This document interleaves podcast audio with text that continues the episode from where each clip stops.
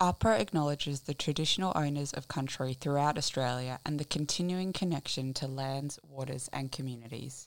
We pay our respect to Aboriginal and Torres Strait Islander cultures and elders past, present, and emerging.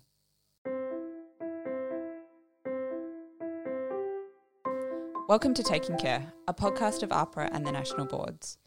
I'm Tash Miles, and in this episode, we're talking about telehealth in the pandemic era. Since the onset of COVID 19 in Australia, telehealth has emerged as a key way of health practitioners continuing to practice and keep the public safe and healthy. While some practitioners have always offered telehealth, for many it has been a steep learning curve over the past month as they evolve their thinking about what they can and should provide to appropriately meet the needs of patients. In today's episode, we hear from three health practitioners working in different professions across Australia. And just so you know, telehealth is healthcare using technology instead of face to face consultation. For example, this could be through video conferencing, internet, and telephone. Let's meet our first guest, Dr. Victoria Malloy. I'm Dr. Victoria Malloy. I'm a musculoskeletal physio who's been practicing for about 20 years. And I did my PhD um, looking into the diagnosis of joint related low back pain about 14 years ago. I'm also a consultant for compensable bodies and private health insurers. And I run a physiotherapy and exercise studio in Sunshine Beach. Let's start off by talking about what telehealth looks like in your profession. I think it offers a, a, fairly straightforward transition of services. Education advice can be delivered really easily, and so can the teaching of self management techniques, uh, such as exercise programs and pain management. Telehealth enables this for assess enables people to do assessment consultations, review consultations, and also the prescription of exercise, be it one-on-one classes or group sessions, can also be delivered via telehealth. And can you talk to us about the transition that you've had to make in this pandemic uh, context? We were running exercise classes and also physio sessions from our clinic. Um, oh, probably about five weeks ago, one of our clients um, was immunocompromised. She's recovering from leukemia and breast cancer, and she is also a dentist and was right up with what was happening with COVID 19 and decided to self isolate quite early, um, which gave us a really good opportunity to transition our exercise classes to Zoom and showed all our members that that could be done as well. So, quite early on, we were starting to get the Zoom classes up and happening. I also, my I've got three children. My youngest has asthma. He's two years old.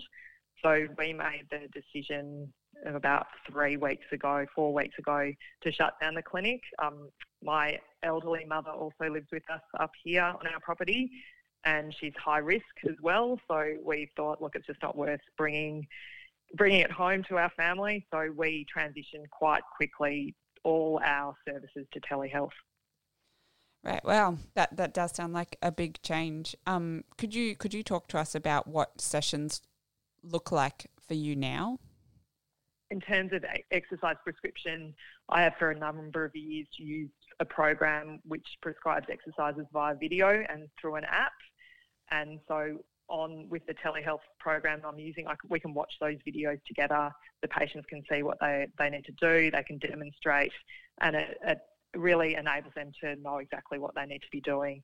So um, I'm finding that they're a lot more motivated to do their exercises and, and get self-management kind of programs as well.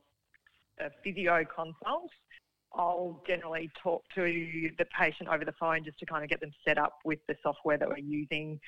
And then they'll get a message which gives them a direct link to the consult. So at the time of our, the consultation, they just click on the link. That takes us to the telehealth program. I'll run a, a consultation really very similar to how I would in the clinic. The only thing I, that's changed really is allowing for the technical problems. Obviously, a lot of people are using the internet at the moment, and we're having a few issues with um, connectivity, with audio, with video. Before I had this call, I had a, patient who um, just really was struggling with the technology. We couldn't get the software to work. We put, I tried probably six different video formats, and then once we finally got one to, to work, the image wasn't right. I couldn't see her. So, how often does things like this happen? How often do things go wrong? probably about 10, 10 to 15%. It's a, a bit of a struggle. But after that initial consultation, um, where they've got the hang of it, the follow on on consultations are, are running really quite smoothly. Can you talk to us about some of the best aspects of telehealth? And this is both for you and your patients. Well, one positive aspect is there's no travel time, so people are, are saving time. Um, it's also obviously safe. People are in their own homes, um, they're in their own environment. They can be comfortable and not some. I think sometimes people are a bit nervous to come and see the physio, so it lowers that kind of barrier um, to attendance. Um, it's also accessible for everyone. So if people are injured or they're sore or they're just not feeling up to coming to the clinic, they just need to get on the phone, which is really good. And in terms of um, home exercise programs, it enables me to, to see where they're doing their home exercise programs and, and ensure that they are safe and there aren't any um, safety concerns that I need to be aware of. Do any of your clients or colleagues have any concerns about privacy? And is that something that you'd be able to speak about? It's probably the opposite, actually, which I, I kind of surprised me. So I've, I've I had an, a, an example today with one of my patients who, um, so the, the software I use is all safe and very secure, and she just was like, "No, just use FaceTime or Messenger. it doesn't matter." And, and I had to explain, "Well, no, we can't." So uh, not really. So it's probably the opposite. They're a bit more um, just use anything to ring me, which I was quite surprised at. Yeah, that is surprising, but I guess um, shows the open mentality and people are willing to kind of take on new things in this strange time. I'm wondering if you have any anecdotes or stories about memorable experiences in telehealth that you could share with us. A patient who, who was a previous patient of mine, um, he's a firefighter who recently injured himself at work. And he rang me wanting to come into the clinic, and I explained that we were doing things by telehealth. He's like, "Oh, okay, I guess I better look for someone else." And he was a bit hesitant to try try the whole video thing, and we um, had a consult I about two weeks ago, and he'd injured his shoulder, and he had his wife there, and she helped with the assessment, and we moved the camera around. I could assess his shoulder properly, and he hadn't had a scan yet. And he was a bit, bit sceptical, and I gave him my diagnosis. And then the next day, he had the scan done, and um, not to blow my own trumpet, but it was the the diagnosis I gave him was exactly the same as the scan. So that that made him a bit more um, believing in the the method of treatment. And then also he'd um, we were talking about how he could because he wanted a massage. I was, I was showing him how to use massage balls and things like that. And he'd recently per- purchased a Theragun and never used it, so I was able to show him how to use that and where to do it appropriately for his injury and and then also prescribed him his exercises, and one of his work colleagues had injured his shoulders, and he, he was then teaching his friend how to do the exercises at work using the app. He's in his mid 60s, and um, yeah, really embracing all the new technology, which was pretty awesome. Is there anything else that you'd like to add on about telehealth in general and in this time or, or um, kind of moving forward? It's a really important time for physios that uh, and it's an incredible opportunity for us to show that we can deliver really high quality treatment via telehealth. And then hopefully we'll be able to continue um, to have telehealth funded because it enables us to teach exercise and self-management strategies, which is so important for so many aspects of people's lives, and it, it, opens up the accessibility to pretty much everyone in Australia, which I think it's incredibly exciting and I just hope our profession can um, get on board and not miss the boat. That was a great note to end on. All the best. Thank you. Our next guest is Michael Nitschke. My name is Michael Nitschke. Uh, I'm a podiatrist. I've been practicing for about 14 years and I focus, uh, I work in a, a, private sports medicine facility within Adelaide and with a major focus in treating musculoskeletal injury. And could you talk us briefly through what a session might look like for a patient? I communicate with my patients in relation to management of injury or uh, progress on injury and uh, and obviously education for that population and that I deal with in the clinic, but just via um, an online platform as opposed to in, in face person to person. A pre-existing patient, normally I would have uh, documentation of uh, their history and their uh, their goals and their outcomes. So I make sure that I've got a questionnaire sitting right in front of me, so I ask all the questions so I don't try and miss anything that uh, I would miss in person. After this past fortnight, I think I've felt like I've created a better template for myself from start to finish, and uh, and I think that's once again it's exposure and it's uh, it's just exposure to, to performing it over and over again. And I think like anything, you can have a system in place that you want to follow, but the more you become exposed to that type of platform, the more organic it becomes as well. I'm interested in your connection with your patients. How has that changed, or how does that change when you have a kind of more virtual relationship with them in their own home rather than in your clinic?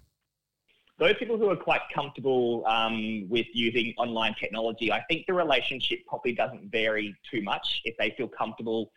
But I suppose not every person goes behind the computer screen and feels quite as comfortable as um, potentially someone who does this on maybe uh, part of their job or their work, or maybe they've been exposed to it more often. And I think just that conversation that takes place virtually online within, say, 10 to 15 minutes starts to become more organic. And they realize that the outcome or maybe the relationship they had with, with uh, the practitioner in person uh, is more or less the same. I could screen share, I could show some videos, I could show some um, some slides and some lectures and some direction through things that made things feel or even be able to utilize um, some of the models we have within our clinics, for example, like um, musculoskeletal models to be able to to visually show patients so it feels a bit more like it's in the clinic. It's a whole new skill set for health practitioners to be able to connect with patients uh, virtually as opposed to when they're sitting next to them, which can, in some ways can be easier, in some ways can be more difficult. Mike, we hear from patients that sometimes they can feel as though when they visit a practitioner in person in, in a clinic or a practice that the practitioner might be spending time taking notes and not looking at them. Do you feel like telehealth has more opportunity for complete focus on your patients and, and on the practitioner, or as are you still kind of juggling taking notes and keeping an eye on the time and managing your practice in the same kind of way that, that you would need to in a physical environment? Uh, it's a very good question. I suppose when I'm one on one with a patient in person, I definitely am writing my notes directly into my computer at the particular time. But it still definitely is important to keep eye contact in the person and the reaction of how they are, you know, um, dispensing their information through in a subjective exam. There's probably no doubt that there's definitely more face-to-face eye contact during a telehealth conference, and that might actually be a good way of developing, um, you know, maybe a better relationship with the patient. I'm currently still writing it down by hand on a piece of paper um, during the consultation because I utilize the same computer um, to do my Zoom as I would with my notes. So I actually I take my notes down on pencil right now. So I probably am spending more eye you know eye contact with the patient, and then I go post consultation it probably does take an extra five minutes. I, I, I place those notes into um, into my computer. Could you talk to us about what you see as the best aspects of telehealth, both for you and for your patient outcomes and their families? So a lot of my patients who maybe live in the hills, for example, they've had a great opportunity to be able to get consultation and maybe reduce travel time up to 90 minutes to two hours worth, which can obviously take place. So I even think within the future, maybe some patients who feel like the service was um, as good as what it was in person may gravitate to util- utilising telehealth in the future as well. Um, there's definitely some people that prefer to see you in person, whether it's uh, because they do have a better connection with you, um, but there's not. I haven't come across too many pitfalls within the telehealth system besides every now and then a patient may come through potentially a bone stress injury or something systemic that may need further imaging or further um, further tools for diagnosis it's definitely those who need to travel a bit more and those who are quite good with telecommunications and online technology. I think you might find a few patients might prefer this for the future, which would be good. Could you give us an anecdote of a memorable telehealth experience? Now people are a lot more active, and in I'm seeing a lot more people uh, doing a lot more like recreational running who've probably never done this for the past three to four years. There was a, a particular example where uh, we were able to diagnose uh, a metatarsal stress fracture where we were off to, to send off for an X-ray. Someone did, you know, like 80 Ks in their first week of running and hadn't. And whereas other times I've had patients literally call you up and who've had good success, but because they've got more time to be active, they just want to make sure how uh, sort of how much more they can do, what are they currently doing, and I have particular patients who will um, share their screen and they'll show me their Garmin data, which will show the amount of running load they may have been doing for the past few weeks, and you'll just give them advice and education on how to progress it up quite cleverly and reduce the risk. Mike, do you have any advice to health practitioners who are just starting out in telehealth? The best advice I can give is, um, I mean, I've picked an area that I'm quite comfortable with, that I um, that I'm doing a bit of postgraduate research in. So working in running related injury, I think is uh, a great area that I can get a lot of subjective history. But I probably wouldn't be as comfortable, say, maybe taking a subjective history in, say, a paediatric case of podiatry, because my expertise isn't particularly in that area. So that would be an example where if I had a patient ring up, I might refer them off to some paediatric podiatrist potentially who will be focusing in that area if they do telehealth. So for other practitioners, I would say the areas that they're exposed to the most throughout the day and they're most confident in and their their clinical and academic knowledge is better in, they'll be the areas I would say they should focus on for telehealth. And I think that's when we'll get less room for error in using the actual platform itself. Thank you so much for your time, Mike, and all the best. Thank you very much. Our next guest is Leanne Hopkins. I'm Leanne Hopkins and I'm an occupational therapist. I've been running a private paediatric business for the last 10 years and I decided to make a shift to delivering services 100% online in June last year. I also work for the government with adults in vocational rehab related work.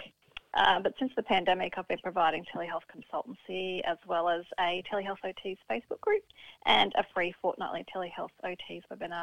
Fantastic. So you were pretty early, or earlier to the kind of telehealth switch, going 100% um, almost almost a year ago. What made you decide to make that shift?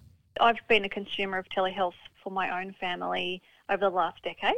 And so when I reflected on the models of intervention that have been most useful for my kids in particular, I was surprised to realise it was actually when they had receive telehealth themselves. So we lived in the middle of Victoria at the time and it was an hour to the closest therapist in any direction.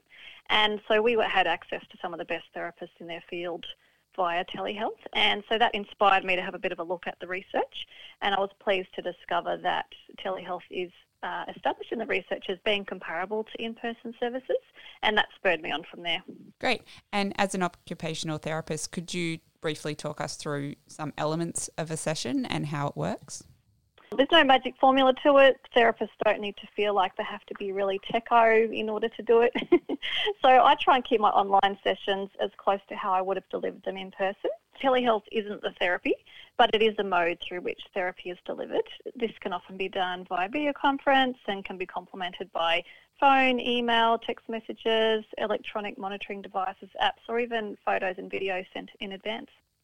And it's also important to discuss with families what device would be best for the type of intervention being delivered. So, for example, a desktop computer with a bigger screen for talking-based interventions, a laptop, document camera or portable device for fine motor interventions so you can see what the hands are doing, and a portable device for, say, gross motor or play interventions, active or young kids, and for daily living skills.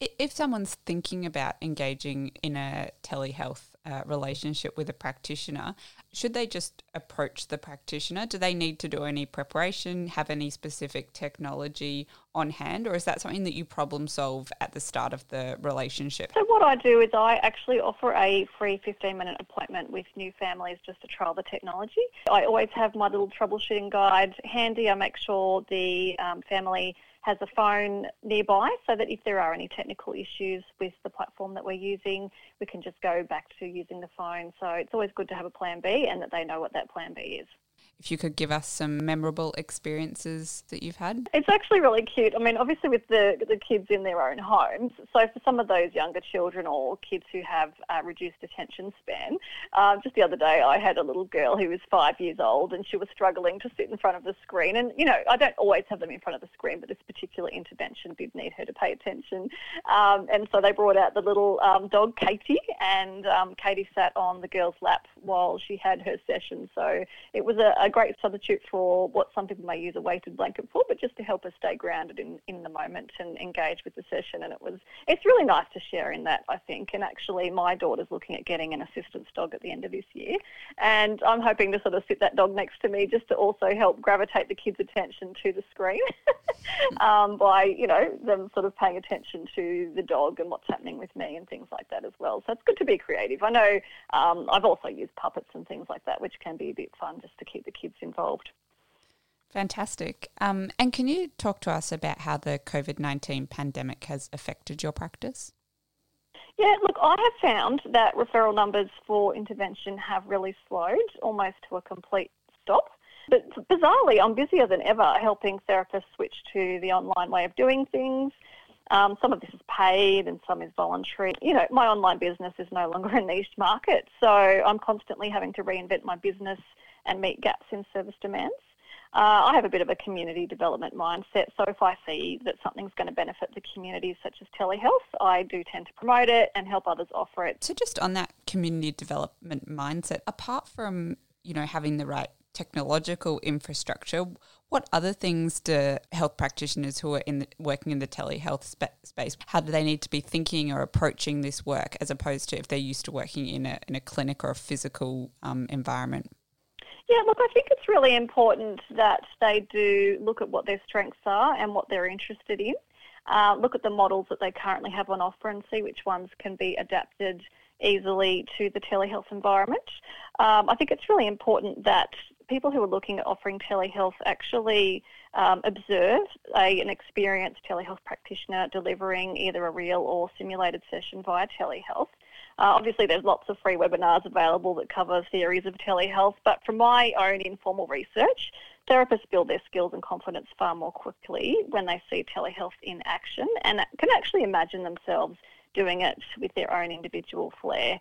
Um, I think practicing using the technology with friends and family um, before using it with clients can be really wise, and also linking in with other people who are doing telehealth. I'm interested in the logistics of your appointments. How does one make a booking? How do you deal with back to back appointments? Could you talk about that? So basically, it's a matter of um, clients either contacting me by phone or by email. I usually direct them to my services page on my website and just say to them, look, are there any of these services that seem like they might meet your current needs? And if they come back and say yes, then we arrange a initial appointment just to talk those through. And that's my opportunity to screen and see if I feel they are going to benefit from my services or if they might benefit from someone else more. But it's also a chance for them to screen if I'm going to be the right fit for them as well. I think it's a mutual two-way thing. I'm just wondering, um, before we wrap up, if there's anything more that you'd like to say on the subject of telehealth, either for other practitioners or members of the public or, or patients. I'd like to encourage practitioners to start to think about if telehealth is a model that you'd like to continue to offer after this pandemic, uh, because the research does indicate that clients are often more ready and willing to use telehealth than therapists are, and they actually prefer what we call a hybrid model. So that's a combination of telehealth and in-person services. So, for example, they might start off in a clinic seeing people in person, maybe do some telehealth when things are stabilised, and then maybe back to in-person if anything urgent or important crops up. So I just encourage people to think past this point when they feel like they're kind of getting you know, through the thick of it and, and starting to find their stride and just see if it's something they can envisage offering more ongoing. It was very interesting to hear your perspective on telehealth in the pandemic era. Thank you. Thanks very much for having me and all the best to everyone at this time. Thank you for listening to this episode. If you have any feedback or you'd like to know more, please email communications at ahpra.gov.au. AHPRA has also published guidance for practitioners on its website, which you can find by searching for telehealth at ahpra.gov.au. To hear more episodes of our podcast, please subscribe to Taking Care in your favourite podcast player or search for Taking Care on the AHPRA website. Thanks for listening.